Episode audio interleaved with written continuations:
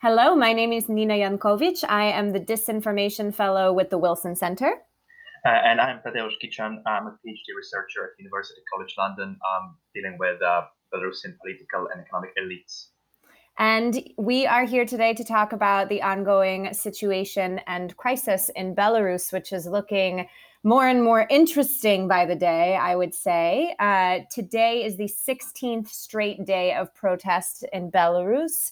And uh, today we saw, I would say, a bit of a crackdown. Um, there's been a bit of an ebb and flow from the side of the government in using force, but uh, today, two main protesters, leaders of strikes, were arrested, and we've seen um, more arrests than in recent days. So, Tadeusz, I'm wondering if you can kind of bring us up to date. What is most surprising to you as a researcher in uh, these movements so far?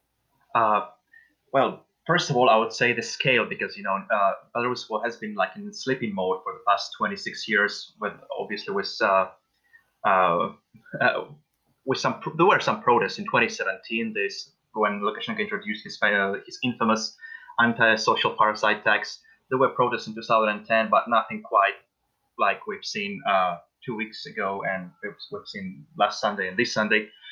So it's definitely the scale, but also another thing that's been noticed by many many observers both in Belarus and, uh, and abroad is um, the role of women in uh, in, in, in this Belarusian uh, sort of ongoing revolution. Because you know when the, the way Svetlana Tikhanovskaya, the, the main opposition leader who's now in Lithuania, uh, like she stepped in in place of her imprisoned husband, and the way she was joined by the other two women from um, the the campaign teams of other third candidates and formed the female trio. And then after how after the first two days of uh, violent protest, uh, when everyone when it looked like uh, it's all over for the protesters, and uh, how women once again stepped in, and how all over Belarus they started forming these solidarity chains and uh, how they reignited the protests is it's it's it's very inspiring and it's a very remarkable feature of, of, of Belarusian revolution. let's, Absolutely. Let's, let's call it this way. Yeah, uh, yeah, it's absolutely been inspiring to watch from here as well. And I think not coincidental that women were able to unite a notoriously fractious opposition in Belarus around very simple subjects, which is, you know, the right to be heard, the right to make your voice heard without the threat of violence. And I think from my perspective, that seems to be what continues to drive people out onto the streets even now. But we do have this looming specter uh, somewhat encouraged, very much encouraged by the Lukashenko regime uh, of Russia and what Russia might do in response to all this. Now, it doesn't really make sense for Russia to intervene at this point because, first of all, there's no love lost between Lukashenko and Putin.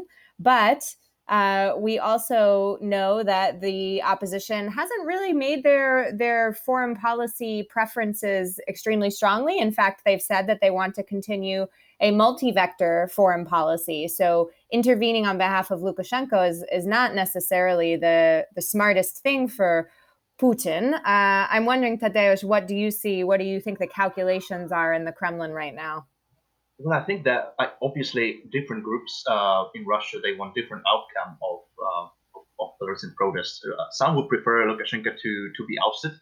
Uh, mostly the oligarchs would like uh, to take part in the privatization process, but uh, it seems that at this point, the main Kremlin's political line is to support Lukashenko whatever it takes, and then uh, when it comes down to write a check, a pretty expensive one, because you know a weak and illegitimate Lukashenko is is would be the the perfect outcome for the Kremlin. Um, but at the same time, you know, we need to keep in mind that some consensus might be reached between Russia and Germany, uh, who's another major player in the region, because uh, the figure of Lukashenko became so toxic, uh, it's impossible to engage in any deals with him.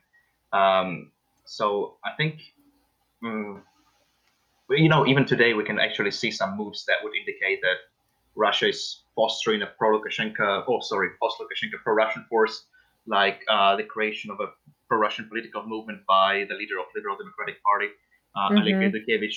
So uh, Russia keeps its options open, but at the moment it definitely supports Lukashenko. Yeah, that's how well, I see it. Yeah, and it seems like um, we might be heading towards some sort of negotiations. There are U.S. diplomats, including Deputy S- Secretary of State Steve Biegun, in uh, Central Europe this week. He was just in Lithuania with George Kent, the Deputy Assistant Secretary of State for Europe and, in particular, for Belarus today. And I believe they're headed to Moscow next. So lots to keep an eye on. What are you keeping an eye on uh, in terms of the protests themselves this week? Well, uh, tomorrow there's going to be the anniversary of Belarusian unofficial Independence Day. Right. So uh, we'll already have uh, calls on Telegram, you know, for people to to take to the streets yet again, you know, to to show that uh, you know the protest is not fading away. Uh, you know, for those for whom uh, last Sunday was not enough. so we'll see more protests, but at the same time, we'll see more attempts by Lukashenko to to I don't know. The strikes are his major concern, but the protests are are you know are, a problem for him as well.